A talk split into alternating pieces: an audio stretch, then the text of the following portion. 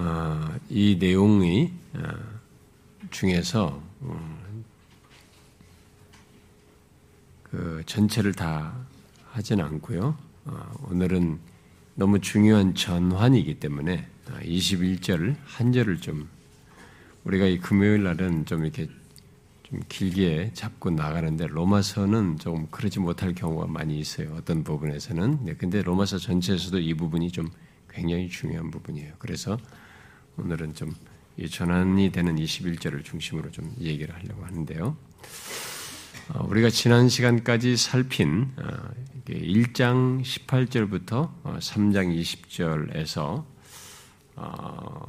바울은 유대인이든 이방인이든 이렇게 얘기를 했습니다. 그래서 결국 모든 인류, 모든 인간을 이렇게 그렇게 말을 했어요. 모든 인간은 예외 없이 하나님 앞에 죄를 지었고 그래서 유, 죄이다 하나님 앞에서 유죄. 그래서 핑계할 수 없다. 입을 열 수가 없다. 라고 하는 인간의 그런 절망적인 조건과 곤경을 얘기를 했어요. 1장 18절부터 3장 20절까지. 어떤 인종이든, 민족이든, 나라든, 그리고 어떤 문화를 가졌든, 그리고 나름 도덕적이든 문명화됐던 미개인이 됐든 그리고 부도덕적이든 또 종교적이든 비종교적이든 모든 사람은 다 똑같이 그 조건 아래에 있다. 그래서 모든 인류는 예외 없이 하나님 앞에서 입을 열 수가 없다. 핑계할 수 없다. 라는 얘기였습니다. 그렇게 3장 20절까지 예, 그 내용을 말을 한 것을 우리가 이제 어, 그동안 쭉 길게 살폈는데 3장 20절까지의 내용만 보면 인간은 그저 그렇게 살다가 하나님 앞에서 유죄 선고를 받고 각각 2장 우리가 6절에서 말한 대로 각각 행한 대로 심판을 받는 것 그거 외에 다른 것을 생각할 수가 없습니다. 아, 어떤 구원이라고 하는 어떤 가능성이라든가 뭐 희망, 어? 또 구원의 빛, 뭐 이런 것도 그 조건에서 우리 쪽에서는 어, 생각할 수가 없습니다. 그런 조건에서 그런데 바울이 여기 이제 21절로 탁 넘어서면서 21절에 우리는 이제 편리상으로 이렇게 장절을 나누는 시대입니다만 처음 쓸 때는 그냥 편지로 쫙쓴 거죠. 그러니까 여기 21절에 해당하는 이 전, 여기에 와서 바울은 그러나 이제는 이라고 말을 하면서 어떤 내용의 대전환을 여기서 얘기를 하고 있습니다. 우리말에는 예, 그냥 이제는이라고 번역되어 있습니다만 원문대로 원문에는 아주 중요한 이 접속사가 있어요. 그러나가 있습니다. 그러나 이제는 이렇게 말하고 있습니다.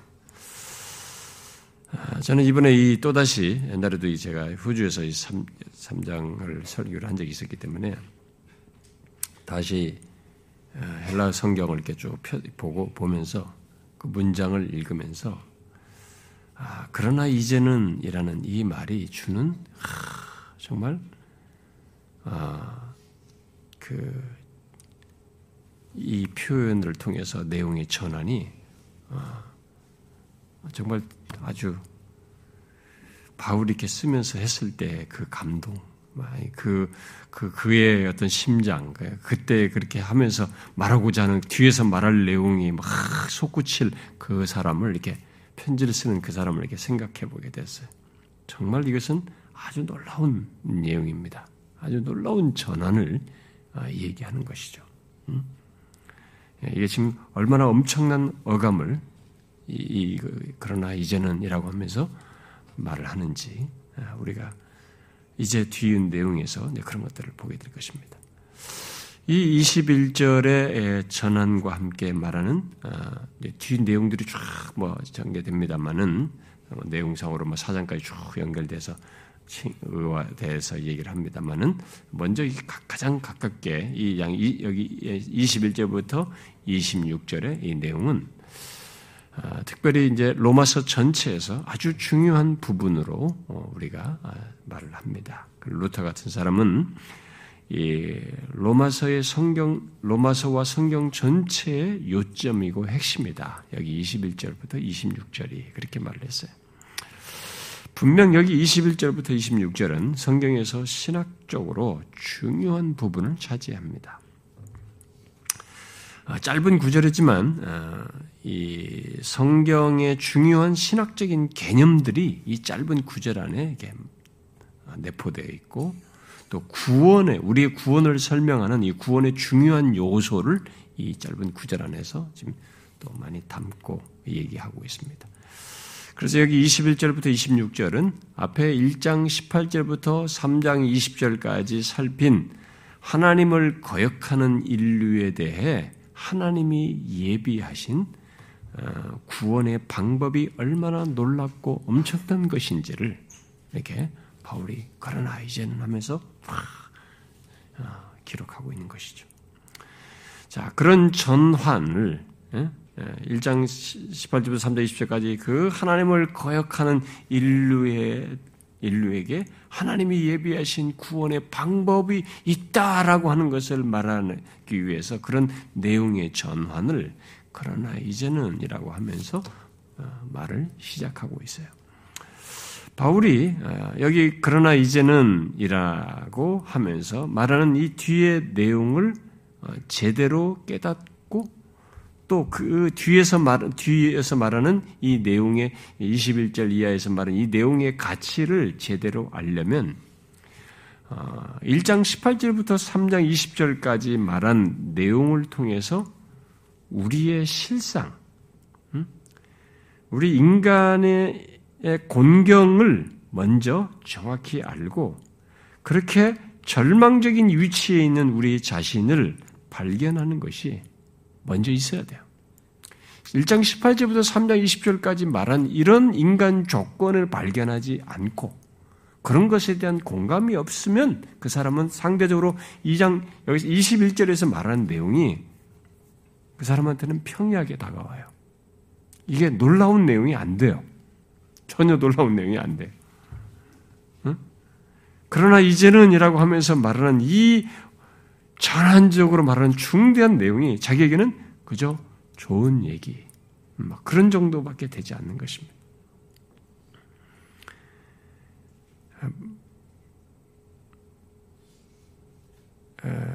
그러나 이제는 예, 이게 어, 이 앞에 1장 18절부터 3장 20절을 인지한 사람에게 여기 21절에 그러나 이제는 이라는 이 말은 진짜 와닿습니다.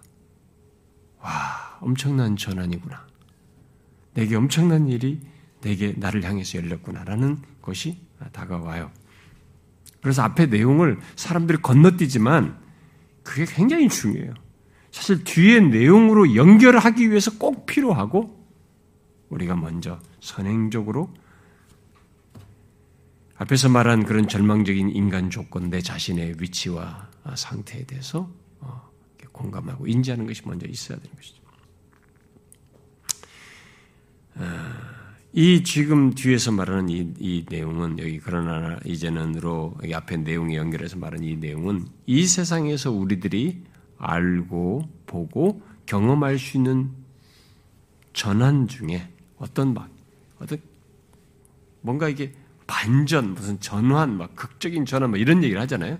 그런 인간 우리가 이 세상에서 살면서 알고 보고 경험할 수 있는 그런 전환들 중에 여기서 말한 이 전환이 가장 크고 위대하고 극적입니다. 심지어 영원한 가치가 있는 그런 전환을 말하는 내용이에요. 그래서 그리스도인은 1장 18절부터 3장 20절에서 말한 것과 같은 인간의 곤경과 절망, 내게는 소망이 없다. 어? 바로 내게는 전혀 소망이 없다는 것을 깨닫고 그런 나에게 허락된 이 복음, 복음이 얼마나 놀라운 것인지, 진짜 기쁜 소식이구나라는 것을 알게 된 사람들입니다. 그리스도인은 바로 그런 사람이에요. 그런 것이 없이 그리스도인 수는 없는 것이에요. 왜 자신에게 소망 없음을 깨닫고 경험하는 것이 중요하겠습니까? 응? 인간에게 왜 그것이 중요하겠어요? 그것은 여기 바울이 제시하는 바대로 그렇게 우리가 아, 우리 자신이 우리 자신의 절망과 무력함을 깨닫지 못할 때는 그렇다는 소망이 없다는 인간의 절망과 무력함을 깨닫지 못할 때에는 그리스도께 나온다라고 하는 것, 그리스도께 나오는 것이 무엇인 무엇을 의미하는지를 알 수가 없기 때문에 그래. 그냥 자기가 나오는 줄 알아요. 응?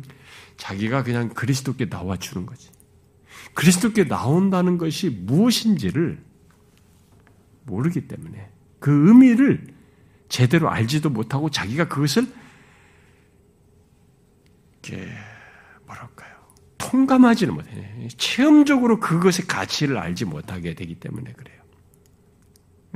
자신의 소망 없음을 깨닫고 경험할 때에야 그리스도께 나온다는 것이 얼마나 엄청난 것인지를 알게 되는 것이죠. 우리가 그리스도께 나온다는 것은 우리가 어떤 일상적인 도움이나 유익을 얻는, 유익 정도를 얻기 위해서 나오는 게 아니에요. 그것은 이런 앞에 1장 10절, 3장 20절 모르는 사람들이 지금 예수께 나오는 것을 생각하는 태도인 것입니다. 그 정도죠. 그런 게 아니에요. 우리 인간이 그리스도께 나오는 유일한 이유는 우리는 모두 하나님 보시기에 의롭다함을 얻을 수 없는 오히려 절망스러운 조건에 1장 18절에서 말하는 3장 20절까지 말한 하나님 앞에 의롭다함을 얻을 수 없는 그 절망적인 조건에 있기 때문이에요. 그 때문에 우리가 그리스도께 나오는 것입니다. 그것을 율법이 정확히 말해주고 있는 것이죠. 그래서 3장 19절 말씀대로 모든 입을 막 고 온 세상으로 하나님의 심판 아래 있게 하려는 것입니다. 율법이 그걸 정확히 말해서. 바로 그런 조건에서 아, 인간은 그러면 우리는 끝인가? 하나님 보시기에 의롭다도 듣고 절망스러운 어? 앞에 핑계를 댈 수 없는 유죄인 사, 조건, 행한 대로 심판을 받을 수밖에 없는 그 조건. 그렇게 우리는 우리의 우리의 다른 것들을 생각할 수 없는 그런 절망과 무력함을 느낄 수밖에 없는 그런 우리에게 그러면 그게 끝인가?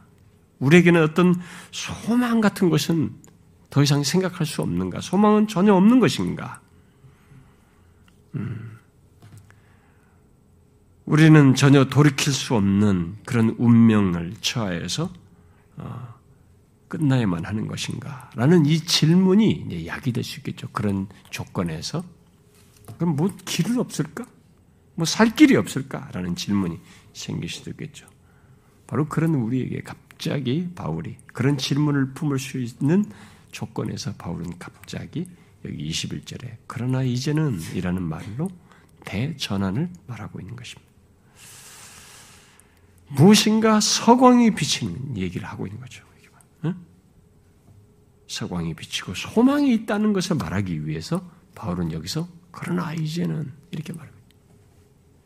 우리가 빌립보 3장을 살필 때도 그러나라고 하는 것이 얼마나 중요한 전환을 말했는지 얘기를 했었는데 여기서도 지금 그러나가 그런 중요한 전환을 더 온 인류와 관련해서 그런 조건에 있는 우리에게 중요한 얘기를 전환을 얘기하고 있습니다.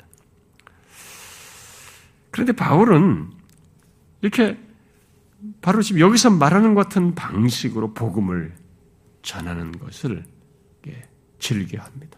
바울의 복음 전도 방식, 전하는 방식은 지금 이런 식이에요. 여기서 지금 전개하는 방식을 어, 취합니다.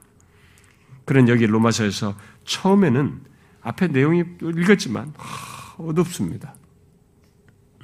어둡고 절망적인 그런 모습, 소망 없는 모습을 우리에게 말했어요. 그래서 이런 내용을 들 때 여러분들 중에서도 하, 빨리 3장 20절이 지나가면 좋겠다. 이렇게 말하는 사람들이 있었던 것으로 내가 알아요. 그러니까 이것이 싫은 거죠, 사람들. 너무 힘든 거예요. 그런데 바울은 힘들지만 그 어둡고 절망적인 모습, 소망 없는 모습을 말한 뒤에 그러고 나서 그러나 이제는 이라고 말을 합니다. 바울의 이 같은 방식은 어, 교회사의 수많은 인물들, 어, 영적인 거성들, 하나님 앞에 귀하게 사용됐던 신실한 주의 종들이 다 따랐던 방식이에요. 아, 여러분들이 그런데 관심 있으면 있는 우리 사역자들은 아마 읽어볼 수 있습니다. 영적인 거성들의 그 사역과 그들의 메시지들을 설교들을 쭉 읽어보면 그걸 알 수가 있어요. 근데 그들이 이 바울의 방식을 따라서 그렇게 하나님의 말씀을 전했던 것입니다. 근데 사람들은 그런 설교자의 증거를 처음에는 막 힘들어요. 어? 옛날에도 그랬어요. 바울, 바울 때도 바울의 이 내용을 많이 현장에서 들었다면 듣는 때 그 사람도 그랬겠지만 여러분들도 그런 반응을 보였지만은 바울의 뒤를 따라서 그런 식으로 복음을 전했던 사람 설교를 들었던 회중들이나 전 들었던 이 사람들도 다 힘들어요. 처음에는 힘들어하고 그들의 설교로 인해서 고통하고 막 신음했어요. 음. 그러나 결과는 그런 설교자들로 인해서 수많은 영혼들이 각성되었어요. 의외로 살아났습니다. 바르게 인도되는 역사가 있게 됐어요. 그게 영적인 각성이 일어났던 사례들 보면은 부흥과 영적 각성이 일어났던 사례들 보면 거기에 그런 모습을 볼 수 있어요. 흥미롭게도 그들의 공통점은 여기 바울처럼 복음을 소개하기에 앞서서 이렇게 율법의 작용을 먼저 말하는 거예요. 바로 죄를 얘기하는 거죠. 율법은 우리 죄를 밝히잖아요. 우리 상태를 보이지 않습니까? 우리 조건이 어떤 일을 밝히잖아요. 바로 그런 죄의 조건을, 그 죄악된 상태를 성경을 따라서 그 죄에 대한 문제를 심도 있게 전했어요. 그리고는 그 다음에 그들은 똑같이 바울처럼 그러나 이제는 했어요, 진짜. 어? 그러면서 그러나 이제는에 해당하는 뒤의 내용을 전했습니다. 소망 없는 우리에게 빛이 있다. 소망이 있다. 우리에게 엄청난 놀라운 소식이 있다. 구원이 있다. 라는 이 복음의 영광스러움과 탁월함을 그 뒤이어서 막 풀을 뿜듯이 진짜 뜨거운 열정과 열심과 타오르는 마음으로 전했습니다. 이게 영적인 각성에 대한 일으켰던 사람들. 제가 영국에서 유학할 때 그 처음에 쓴 논문이 18세기 영적 각성과 부흥에 대한 것이네. 그 읽기 이거 쓰기 위해서 이 책 읽으면서 진짜 저는 밤이 즐거웠습니다. 막 밤도 매일 같이 분량을 써가야 했기 때문에 근데 그 밤에 탁 해가지고 새벽 몇 시까지 이렇게 쫙 읽으면서 써나가는 이게 어, 저는 처음부터 공부를 제가 학문을 위한 공부를 쓸 생각은 처음부터 없었어요. 목회를 할 것이었기 때문에 제가 학자로 나갈 것이 아니었기 때문에 저는 목회자로 부름받았고 목회를 할 생각이기 때문에 이 모든 공부가 제 영혼과 이렇게 목회에 도움이 돼야 되고 실제 학문을 위한 이성만을 하는 그런 공부는 안할 것이다라고 생각했기 때문에 제가 주제도 그렇게 택했고 그러다 보니까 그런 것을 통해서 얻는 유익을 내가 일부러 원했어요. 음. 굉장히 그래서 그때 마음이 많이 뜨거웠습니다. 제가 옛날에 얘기했지 않습니까? 책을 읽다가 책을 덮고 눈물 흘리며 기도한 적도 있었다고. 음. 그 부흥에 대한 영, 공부 읽다가. 아, 저는 마음이 굉장히 뜨거워졌어요. 진짜 그들이 그랬어요. 어. 진짜 그러나 하면서 그 뒤에서 막 전하는 거예요. 복음의 영광과 탁월함을 전하는 것이죠.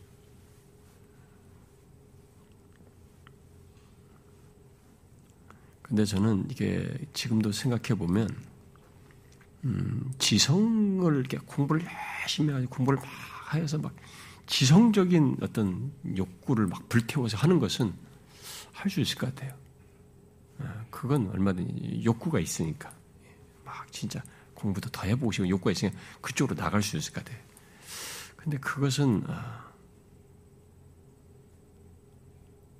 제가 볼 때 교회 현실 속에서는 그렇게 해서 어떤 지식을 잘 차려준 사람도 있어야 되겠지만 모든 성경의 지식, 신학의 지식만큼은 나는 이 하나님의 계시의 말씀을 담고 있고 복음을 중심으로 했기 때문에 나는 하트가 있어야 된다고 봐요. 불타는 마음이 있어야 돼. 로준스가 그래서 불타는 논리라는 말을 했는데 논리는 기독교의 성경의 모든 진리를 말할 때 교리를 말하든 모든 논리를 정의할 논리는 불이 있어야 된다. 불타는 논리지. 그래서 light and heat이라고 하죠. 열도 있어야 되지만 빛도 있어야 된다. 빛과 열이 있어야 된다. 이런 말도 했는데 진짜 그렇다고요. 근데 그게 어려워요. 이건 인위적으로 조작할 수 있는 게 아니거든요. 진짜 이 복음에 사로잡혀야 되고 복음의 가치와 이 복됨에 자신의 영혼이 불타야 된다. 성령으로 말 하나님에 의해서 진짜 마음에 그게 있어야 되거든요. 그런데 앞선 믿음의 선배들이 그랬어요. 그들의 공통점이에요. 그런데 여러분 그런 맥락에서 보면 오늘날과는 얼마나 다릅니까? 오늘날은 이 바울 같은 방식으로 이렇게 복음을 잘 전하지 않죠. 것 같은데 이렇게 앞에 1장 18절부터 3장 20절 같은 걸 얘기하면 사람들이 좋아하겠어요? 그래서 오늘날 우리들은 다 오픈 하트를 한다고 사람들에게 감미로운 얘기나 흥미로운 얘기를 딱 꺼내면서 스토리텔링 같은 걸 하는 거죠. 음? 그러면서 좋은 말부터 시작합니다. 그리고 예수 믿어서 잘 되는 거, 행복해지고 성공하는 것. 그런 얘기부터 사람들이 다 호감을 사게 하는 앞에 얘기를 안 해요. 그러니까 앞에 조건에 대한 자각 없이 복음을 얘기하니까 이 복음이 사람들에게는 선택적인 거죠. 그냥 아 좋다. 그것조차도 지금 불타는 마음으로 하면은 괜찮은데 앞에 것이 결핍되어 있으니까 이 전환이 자격이 생생해야 되는데 응? 그게 없으니까 그게 안 되는 거예요. 여러분 오늘 제가 좀 길게 해도 되죠? 제가 실제로 이 본문을 설교할 때, 호주에서 설교할 때, 그때도 제가 마음이 굉장히 뜨거웠어요. 근데 지금 설교가 아니잖아요. 설교하는 방식이 아니잖아요. 보통 강론하듯이. 제가 금요일이다 보니까 이렇게 앉아서 이렇게 하다 보니까 그게 그런 만큼은 안 살아나지만, 음, 이 내용은 쉽게 말하기 어려워요. 근데 어쨌든 안타까워요. 오늘날은 그렇게 하지 않아요. 그렇게 하면 사람들이 다 싫어하거든요. 근데 우리 교회에서도 사람들이 다 좋은 얘기 듣고 싶어 하지, 우리 인간 조건을 밝히는 것에 대 싫어합니다. 심지어 여러분들도 교회 다니는 지 오래, 제법 오래 되셨는데도, 제가 뭘 하다가 어떤 말씀을 하더라도 인간 조건을 밝히거든요. 죄의 조건들, 죄의 실상을 밝히거든요. 그런 얘기를 안 할 수가 없어요. 거기서부터 우리는 하나님의 이런 조건에서도 나를 향하시는 하나님의 은혜와 역사, 이 복음의 복됨을 말하게 되기 때문에 그러나 이제는 말하게 되기 때문에 말하지 않을 수가 없단 말이에요. 그런데도 여러분들은 싫어합니다. 그러니까 이 정도 내가 교회를 다니는데 나의 그런 것을 자꾸 들춰내는 것 같다라는 것에서 불편해하는 것이죠. 아, 우리가 예수를 아직도 잘 모르는 것입니다. 이게 성경이 취하는 방식이에요. 바울은 3장 20절까지 우리 인간에게 아무 소망이 없다는 것을 철저하게 보게 한 뒤에 바로 그런 상태에서 무엇인가 도움을 구하고 자신의 절망 속에서 구세주를 찾아야 할 필요를 느끼는 자들에게 바로 그 조건에 있는 자들에게 그러나 이제는 이라고 하면서 놀라운 일이 있다. 라고 말하고 있는 것입니다. 이 본문의 기록을 통해서 볼 때 결국 그리스도인은 과거에는 절망적인 상태에 있었으나 그러나 이제는 전혀 새로운 상태에 있게 됐다는 것을 이 말을 통해서 말해주고 있어요. 이 말을. 결국 이런 일이 그리스도인에게 생겨난 거죠. 예수를 만난 자들에게는 생겨난 거죠. 그래서 그리스도인은 그리스도인이란 결국 이 내용을 가지고 보면 여기 3장 1장 18절 쭉 말해 가지고 3장 21절로 넘어서 간 이 내용으로 다 연결해서 이게 그리스도인에게 비추어 보면 그리스도인이란 과거에는 절망적인 상, 상태에 있었으나 그러나 이제는 전혀 새로운 상태에 있게 된 사람들이다. 라는 말이 되는 것이죠. 그래서 여기 그러나 이제는 이라는 이 말을 통해서 바울은 지금까지 쭉 1장 18절부터 3장 20절까지 전개해온, 논증해온 것의 전환으로서 이것을 표현하는 것이기도 하고 하면서 동시에 시간적으로 또 연대적으로도 어떤 전환이 이전과 전혀 달라지게 된 어떤 전환이 있게 됐다는 것을 말을 해주고 있습니다. 과거에는 이랬지만 지금은 그러나 이제는 이렇게 됐다. 달라졌다. 연대적으로도 예수 그리스도 안에서 있게 된 이 뒤엔 이것이 있기 전, 이전과 이후는 달라졌다. 전혀 달라졌다. 이것을 이 말을 통해서 시사해 주고 있는 것이죠. 그렇게 이전과 달라진 현재, 결국 종말론적으로 새 시대가 도래하게 되었다는 것을 이 말을 통해서 얘기해 주는 것입니다. 고린도후서 6장 2절도 같은 맥락에서 얘기하는 거죠. 6장 2절. 그러니까 오랫동안 어두웠던 시간이 지나고 이제 밝은 새날이 도래하였다라고 말해주는 것이죠. 그래서 여기 오늘 본문에서 보는 것처럼 그러나 이제는 율법 외에 하나님의 한 의가 나타났다 이렇게 말합니다. 무엇입니까? 이전에 계속 말해온 옛 율법과 대조하여서 또 율법 아래 있는 것과 대조하여서 다른 무엇이 있게 됐다. 그것 율법 외에 다른 것이 바로 예수 그리스도로 말미암은 새 날, 새 시대. 예수 그리스도의 죽으심과 부활 이후에 모든 것이 달라지게 된 새 시대가 도래하게 됐다. 이렇게 말하고 있는 것이죠. 예수 그리스도께서 행하신 모든 것으로 인해서 이제 전혀 새로운 일이 우리에게 이 세상에 있게 되었다라는 것을 말해준 것입니다. 그러니까 죄에 빠진 사람들, 인간, 율법 아래 있는 인간들에게 이제 놀라운 일이 있게 되었다는 것을 그러나 이전으로 말을 하고 있는 것입니다.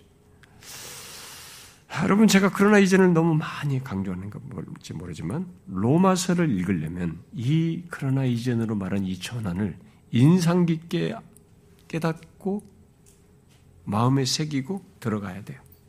그래서 그런 거예요. 여러분들이 성경을 정확하게 알아야, 읽어야 되거든요. 그런 부분에서.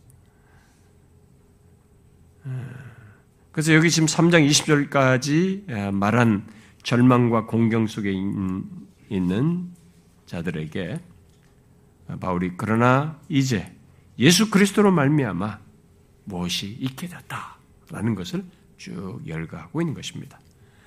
자, 그에 대해서 여기 뭐 다 상세히 뒤에서 하겠지만 간단하게 먼저 26절까지라도 설명하면 21절부터 24절에서 구원의 길을 말하는 거예요. 구원의 그런 조건에 있는 인간에게 구원의 길이 있게 됐다. 바로 그리스도의 십자가에 나타난 하나님의 의가 바로 구원의 길로 우리에게 지시되었다라는 것을 말해주고 있습니다. 그리고 25절부터 26절에서는 그리스도의 십자가를 통해 절망 가운데 있는 인간의 죄가 어떻게 사함받아서 의롭다함을 얻게 되었는지 그것을 말을 해주고 있습니다. 그러고 나서 뒤에 27절부터 31절의 내용은 그렇게 해서 허락된 그 놀라운 하나님의 의에 대한 아, 변호를 아, 덧붙이고 있습니다. 여러분 여기 21절부터 26절에서 말하는 이 소식, 그러나 이제는 이라고 하면서 말하는 이 소식이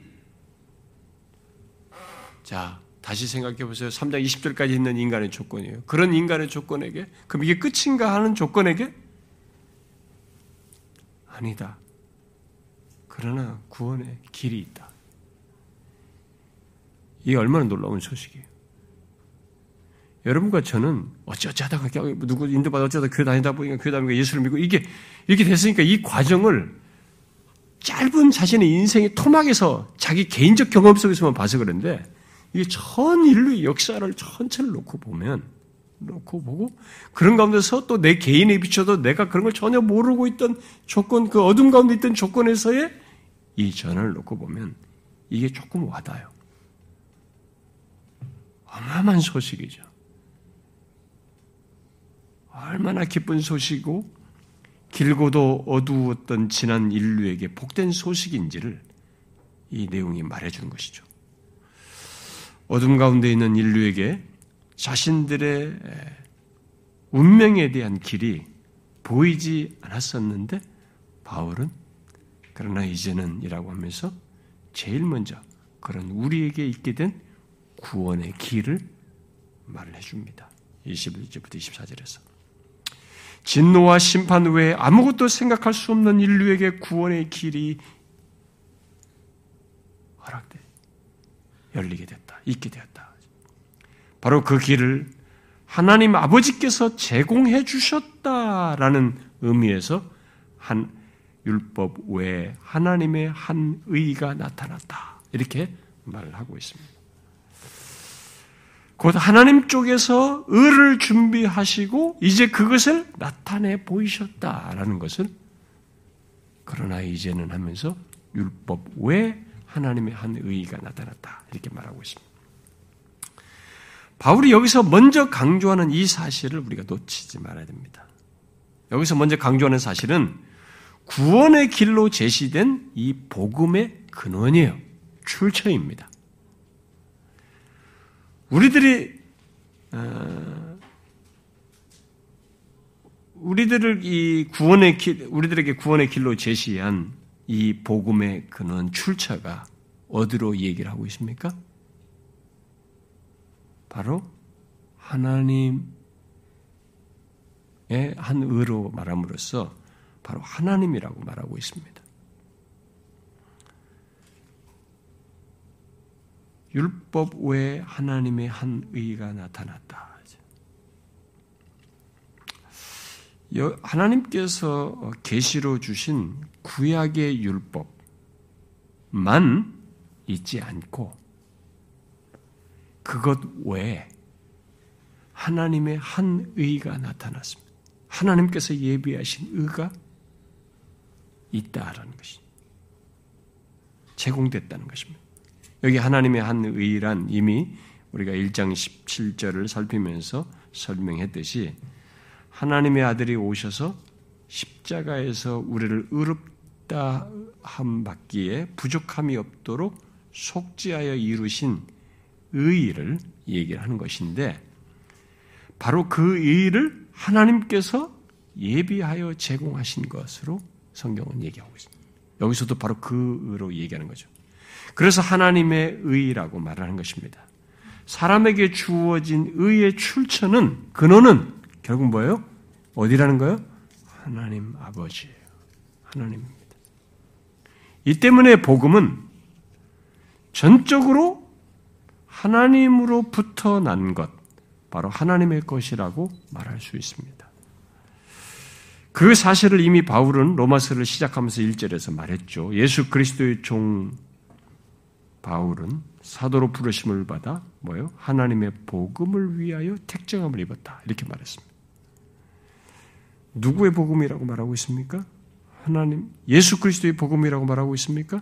하나님의 복음이라고 말하고 있습니다. 많은 사람들이 복음의 제공자이신 하나님을 빼고 예수 그리스도만을 말을 하는데 우리는 여기서 하나님의 복음이라고 말하고 그 복음을 설명하는 의를 하나님의 의라고 말하는 것을 놓치면 안 됩니다. 그렇게 두루뭉실하게 건너 생각하는 게 아니에요. 정확하게 바울이 말한 대로 이해를 정확하게 해야 됩니다. 그게 사실이기 때문에.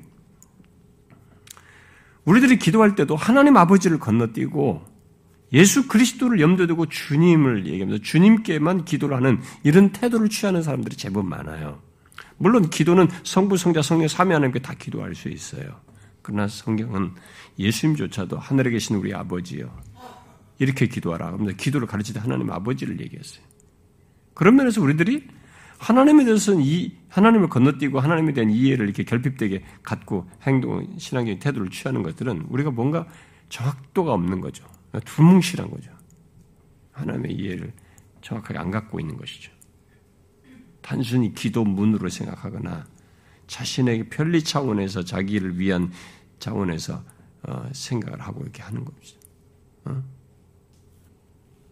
우리들이 예수 그리스도로 말미암아 나아가게 된 하나님 아버지께 일차적으로 구하면서 나아가야 하는 것이죠. 여기 사도 바울은 앞으로 여기 21절 이하에서 예수 그리스도로 말미암은 구원의 역사를 계속 또 풍성히 언급할 거예요. 그럼에도 그에 앞서서 그 모든 구원의 시작, 복음의 근원이 하나님 아버지시라는 것을 명백히 밝히고 있습니다. 말하고 있습니다. 하나님의 복음, 하나님의 한 의, 곧 하나님께로부터 난 의요, 하나님에 의해서 제공되는 의라고 하는 사실을 명백히 말하고 있습니다. 그러므로 우리들이 복음을 말할 때 제일 먼저 기억해야 할 것은 죄인들에게 생명을 주는 복음은 하나님 아버지와의 관계에서 먼저 생각해야 한다는 거예요. 음? 복음을 말할 때 먼저 죄인들에게 생명을 주는 이 복음이 하나님 복음을 하나님 아버지와의 관계 속에서 먼저 생각을 해야 돼. 왜 복음을 말할 때 하나님 아버지와의 관계에서 먼저 생각해야 한다는 겁니까? 그것은 우리들의 죄가 궁극적으로 하나님을 향하는 것이고 그에 대한 반역이기 때문에 그래요. 성경은 1차적으로 그렇게 설명을 해요. 죄는 단지 우리를 비참하게 하고 불행하게 하는 것만을 의미하지 않습니다. 죄의 궁극적인 문제는 죄가 하나님과의 관계를 틀어지게 하고 궁극적으로 하나님을 향해서 도전하는 것이며 하나님께 반역하는 것이에요. 그래서 만일 우리가 하나님과 관련시켜서 죄를 생각하지 않는다면 그 죄에 대한 이해는 바른 이해가 아닙니다. 그래서 우리들의 아이들에게도 죄에 대해서 가르칠 때 죄를 하나님과 관련시켜서 이해하도록 가르쳐야 되는 것입니다. 어? 그럼 그렇게 할 때만 죄에 대한 이해가 바른 것입니다. 인간은 하나님께 대한 반역자예요. 하나님으로부터 벗어났다. 벗어난 것입니다. 그것을 먼저 알아야 되는 것입니다. 그래서 우리가 그런 조건에서 돌이켜 나아갈 때 어디로 나가느냐면 하나님께 나가는 거죠. 예수 그리스도로 말미암아 예수님께 나아가기도 하지만 궁극적으로 예수 그리스도로 말미암아서 하나님께 나가는 거죠. 그러므로 죄에 대한 바른 이해는 죄는 하나님으로부터의 분리라고 하는 것이. 그리고 구원은 하나님께 대한 화목이다. 우리가 5장 1절에서 말한 것처럼 하나님께 대하여 하나님과의 화목하는 것이다. 죄는 하나님으로부터 멀어지는 것이고 하나님으로부터 분리되는 것이지만 동시에 구원 구원이라는 건 뭐냐? 하나님과 화목하게 되는 거죠. 하나님과 화해하게 되는 것입니다.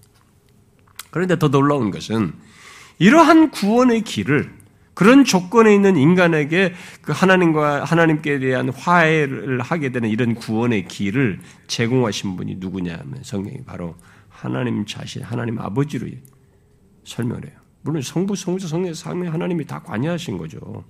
근데 근원적 제공자로서 하나님 자신을 얘기해요. 그래서 하나님의 복음이고 하나님의 하나님의 한 의, 하나님께로부터 나는 의라고 말을 하는 것입니다. 주 예수 그리스도 안에 있는 모든 것을 제공하신 분이 누구냐? 하나님 자신이에요.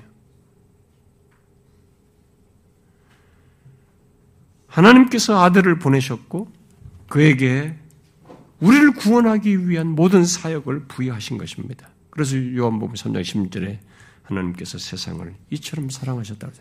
그러니까 이 세상을 이처럼 사랑하셔 독생자를 주신 분이 바로 하나님이에요. 하나님 아버지인 것이죠. 그런데 사람들은 이 하나님 아버지를 잊고 예수 그리스도만을 언급하는 잘못에 범하기도 해요. 특히 하나님 아버지를 사람들은 구약만 연관시켜가지고 무서운 분으로 생각하고 하나님은 아버지, 하나님은 무섭고 예수님은 어, 육신을 입고 오셨던 친구가 음, 아, 뭐 형제요 뭐 이런 표현들이 있어서 그런지 친구란 예수님은 친구인가 보네요. 그래서 주님, 주님, 주님이에요. 주님만 불러요. 그, 그, 그 표현 속에서 예수님만을 주로 생각을 해. 예, 그건 좀 균형을 잃은 것입니다. 아니에요. 사도 베드로는 그의 서신에서 한 가지를 우리에게 분명히 가르쳐 주는데 그것은 주 예수 그리스도의 하신 일의 모든 목적은 우리를 하나님께로 인도하기 위함이라고 하는 거예요. 그걸 베드로가 사도 베드로가 가르쳐 주고 주께서 행하신 모든 일은 성령께서는 우리를 그리스도께로 인도하시고 또 그리스도께는 자기가 행하신 모든 일을 통해서 우리를 하나님 아버지께로 이끄는 거죠. 하나님께로 인도하기 위해서 행하시는 것이죠. 주님은 이 땅에 계실 때도 사람들을 자기에게만 와서 멈추도록 하지 않고 그들을 하나님 아버지께로 인도하고 하나님과 화목하게 하기 위함이라는 것을 분명히 밝히셨어요. 성경의 처음과 끝은 온통 예수 그리스도 안에서 하나님 아버지와 세상이 화목하게 되는 것을 핵심으로 말하고 있습니다. 그런데 바울은 바로 그 일을 하나님께서 하셨다라고 오늘 본문에서 말을 하고 있는 거죠. 하나님께서 우리의 살 길을 나타내 주셨다는 거죠. 하나님께로부터 난 의예요. 빌리보 3장 9절에서 말한 것처럼 하나님의 한 의죠. 공경 가운데 있는 우리에게 하나님께서 이런 구원의 길을 살 길을 제시한 것 이게 얼마나 놀라운 소식이 복된 소식입니까? 복음이죠. 정말 기쁜 소식이죠.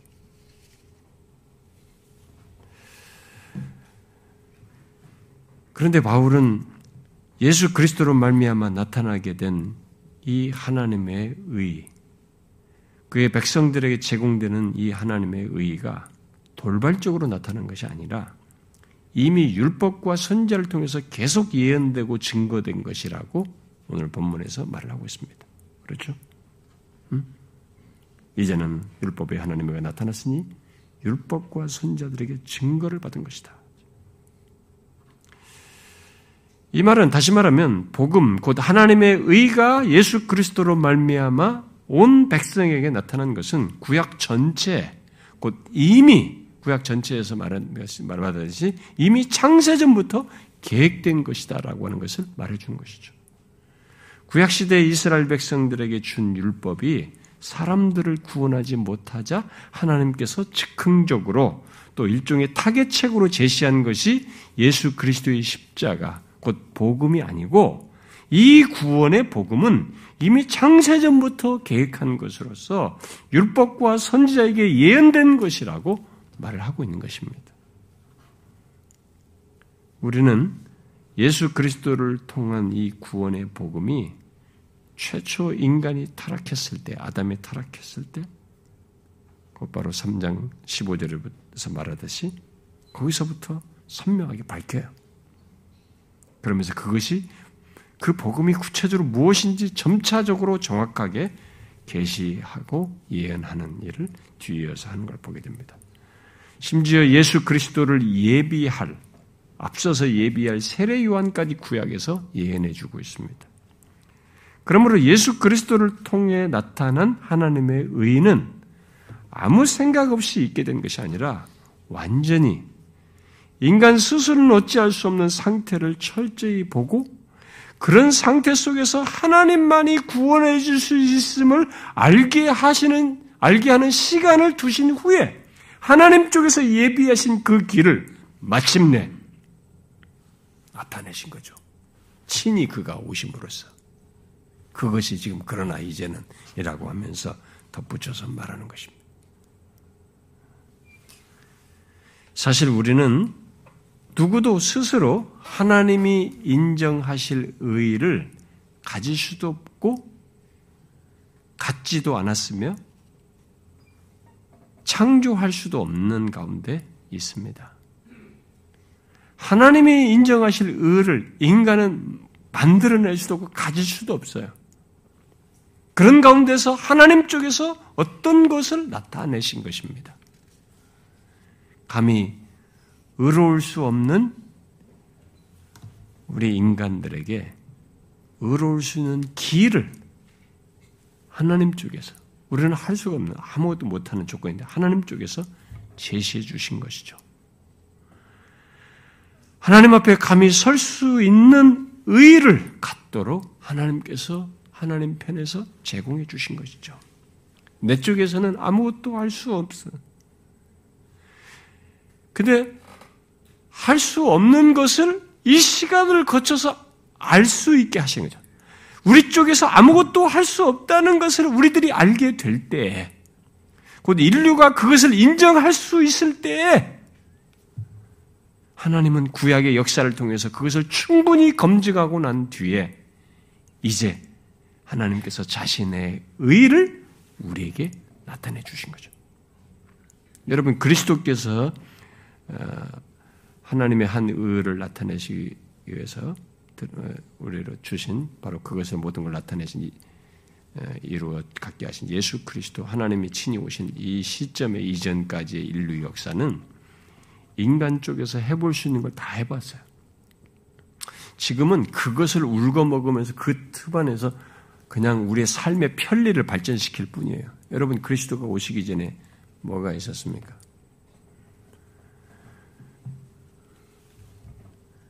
세계를 움직이는 모든 종교가 다 거기 그 이전에 다 있었어요.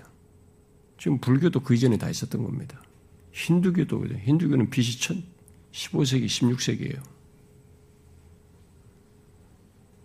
다 불교나 힌두교나 무슨 어? 조로아스터든 뭐든 순환론을 펴낸 모든 이 종교 이론 같은 것들 이런 것들이 이미 다 예수님이 오시기 다 이랬었습니다. 마호메트 무슬림은 마호메트 이들은 이런 것들을 가지고 600년대에 마호메트가 계시를 받았다고 하면서 이게 신구야 이런 걸 섞어 가지고 계시를 받았다면 이렇게 해가지고 만든 종교일 뿐이에요. 여기서 나온 아르주 이단 같은 것이죠.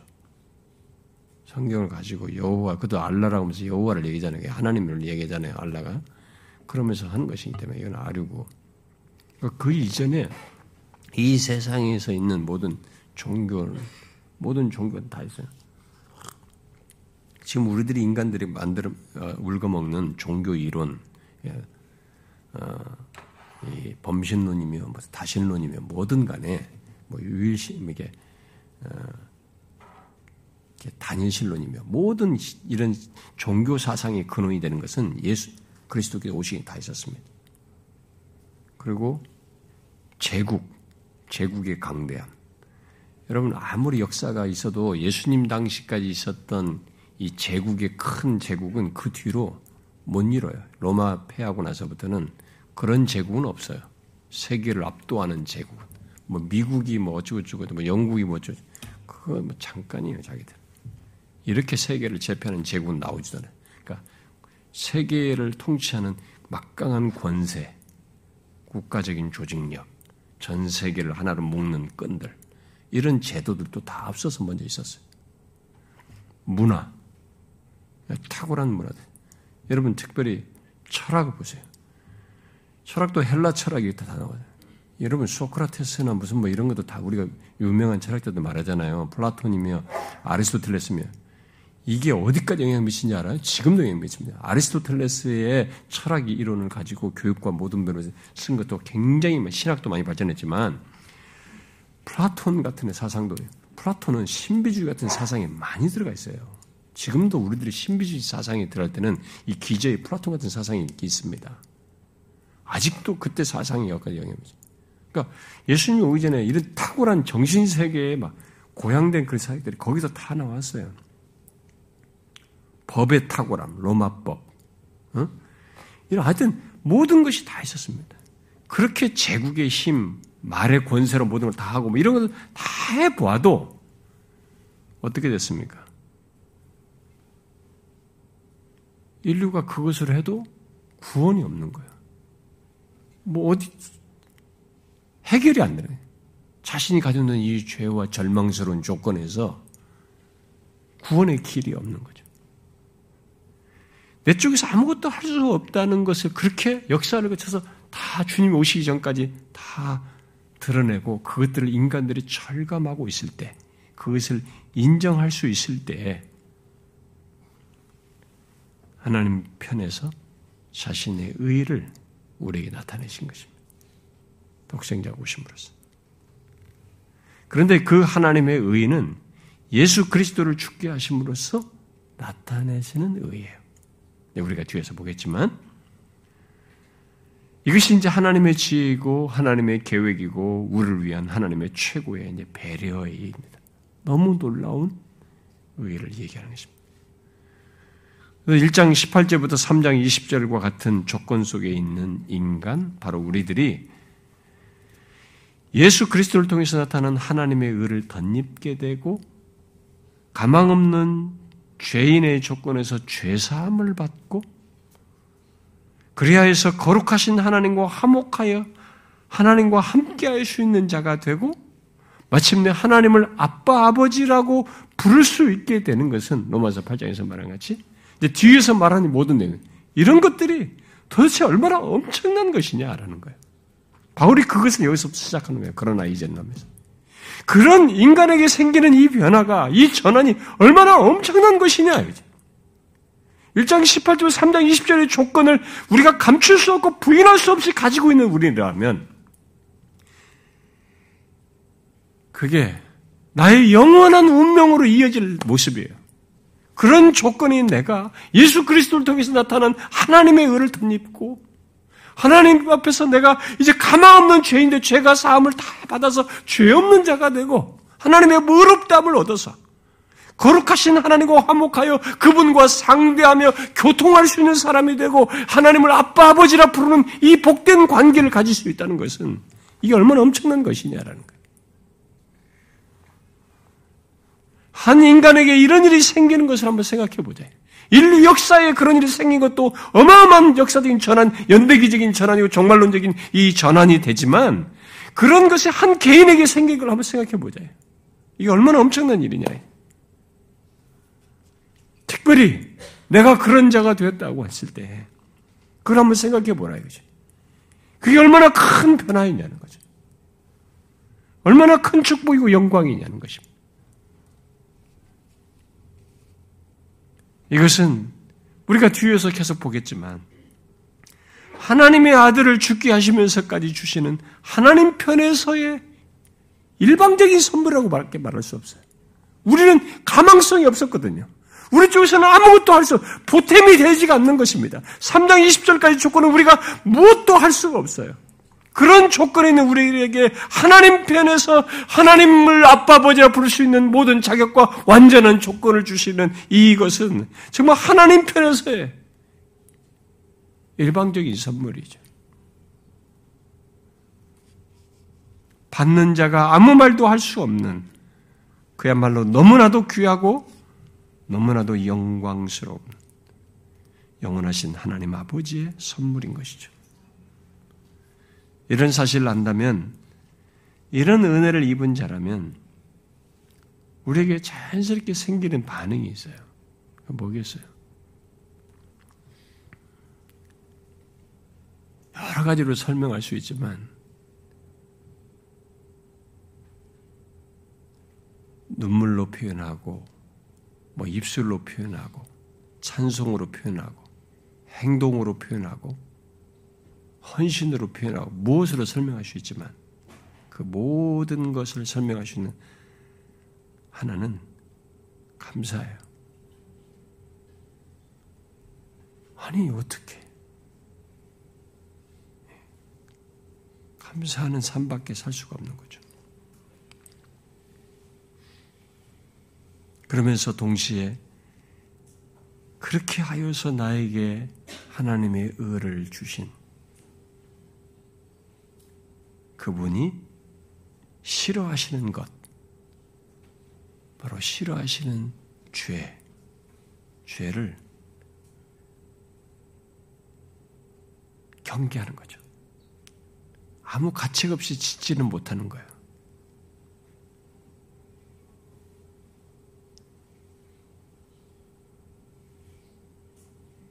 감사도 없고 하나님이 싫어하시는 주에 대한 경계심도 없고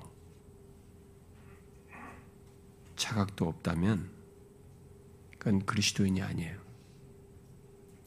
그 사람은 그러나 이제는을 알고 경험한 사람이 아니에요. 소유한 사람이 아닙니다.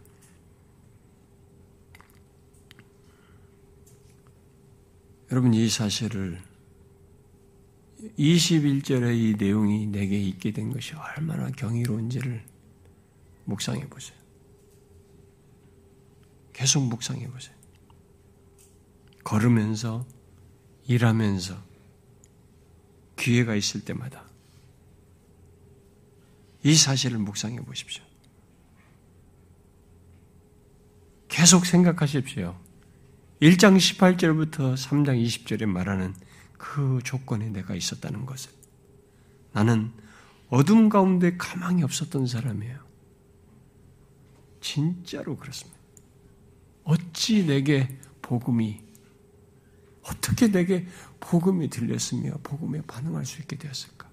그래서 내가 그 독생자의 죽으심 속에서 있게 된그 하나님의 의를 덧입게 되었을까? 절망 가운데 있었던 우리란 말이에요.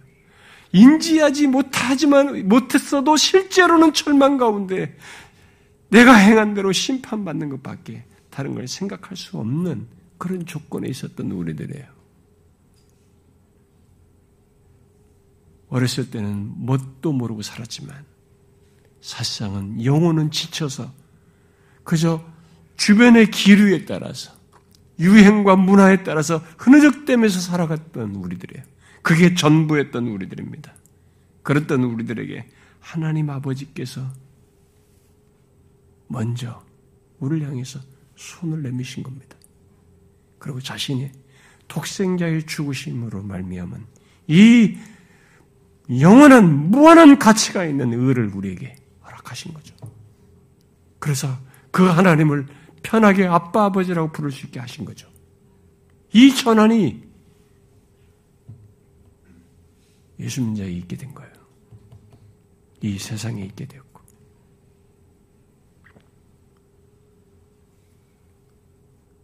얼마나 엄청난 것입니까, 여러분? 예수 믿는 자는 그러나 이제는 하나님의 의, 절망적이었지만 나는 하나님의 한 의를 갖게 된 자이다. 이거예요. 이것을 생각해 보시라고. 이것이 여러분들에게 사실로 와닿습니까? 여러분들에게 이것이 자신에게 실제 내용으로 와닿습니까? 감정, 감, 감정적으로 감동되는 것 그 이상으로 이게 사실로서 여러분들에게 와닿습니까? 실제여야 합니다.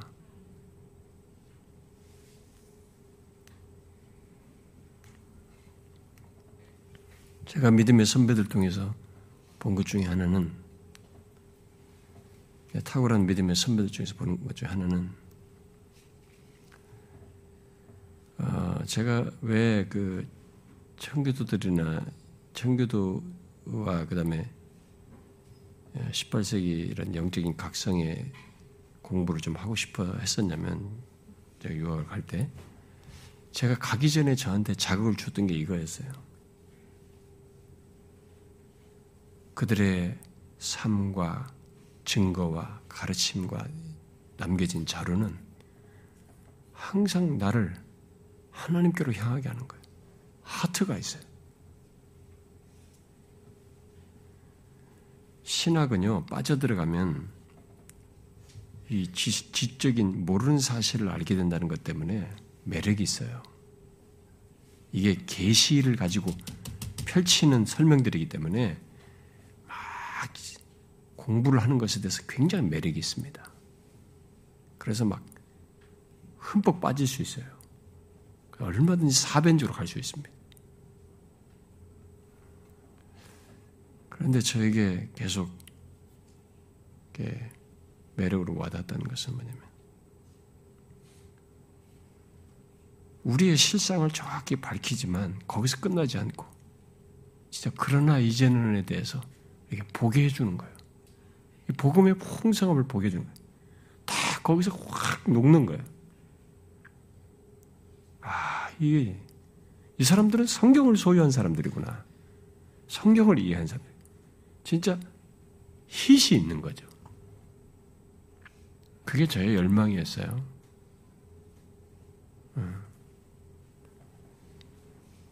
저에게 그런 말씀 증거자가 되고 싶었고,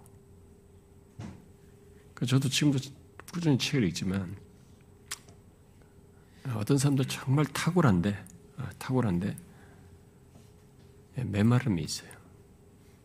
실제로 교회 역사를 놓고 보면은 그 탁월한 시대 성, 신학을 그렇게 쪼개서 막 정말 막 굉장히 연구하고 많이 연, 어, 해서 발전을 시켰던 이 개혁파 정통주의자들이 탁월한 사람들인데도 역사적으로 보면 그 시대에 이상스럽게 갑자기 교회가 약간 메말라져요.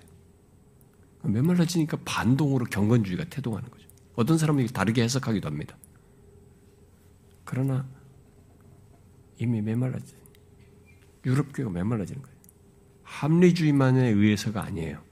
합리주의가 태동됐기 때문에 이 계몽주의 때문에 무조건 메말랐다고 볼수 없어요. 그런 것이 있지만 교회들도 계몽주의 영향을 받기도 했지만 이상스럽게 너무 이 모든 그 연구되고 많이 이렇게 구체적으로 더 체계하고 세밀하게 연구된 신학적인 진리를 그들은 이전 선배들처럼 이렇게 하트가 열을 담고 전하지 않았어요. 성도들이 메마른 거예요.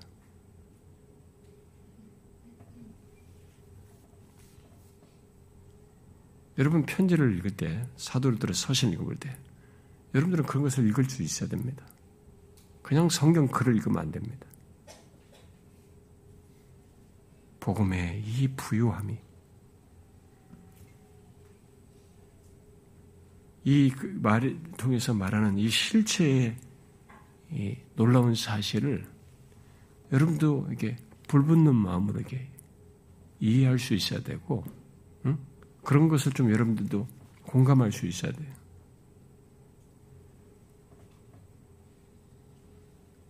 물론 저 같은 사람들을 말씀을 가진 사람들은 더 해야 되겠죠.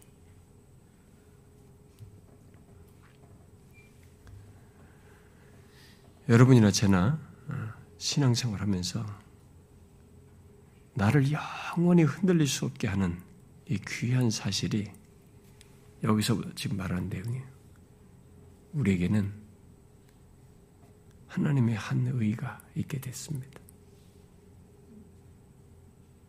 우리는 그러나 이제는을 실제 소유한 사람이에요. 예수를 믿게 된 사람들. 이것이 얼마나 가치 있고 복된지 여러분과 저는 아직도 다 모릅니다. 이게 설명해줘도 와 놀랍다 그렇구나 이 계시된 말의 설명을 통해서 공감력이 생기고 감동은 생길지 몰라도 그 실체는 여러분과 저는 아직 모릅니다. 나중에 우리가 주님 앞에 서면 모든 이 세상에 존재했던 모든 인간들 모든 영혼들이 다 하나님의 면전에 서서 나뉘어서 하나님의 심판대에서의 그 결론적인 나눔, 그것을 볼 때, 그리고 직접 대면하게 될 하나님의 존재에 대한 인식 속에서 우리는 하나님의 의를 소유했다는 것이 우리는 거기서 좀 제대로 알게 됩니다. 진짜로 알게 됩니다. 이게 도대체 얼마나 엄청난 것인지. 그 뒤로부터 영원히, 영원히 이 하나님의 의를 입은 자로서 그런 조건에서 완전히 하나님과 친밀함을 누리게 됩니다. 그때 우리는 알아요. 이것의 가치를. 근데 미리 말해주고 있습니다.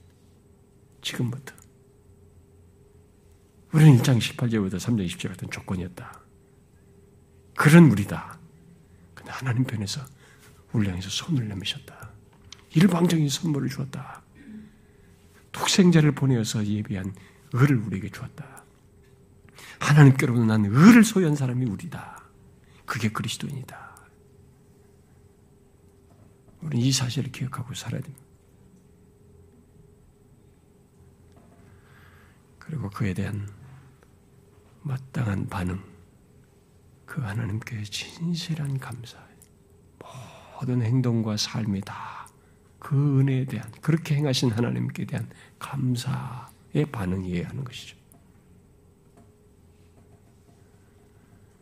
저와 여러분이 그럴 수 있기를 바래요. 음.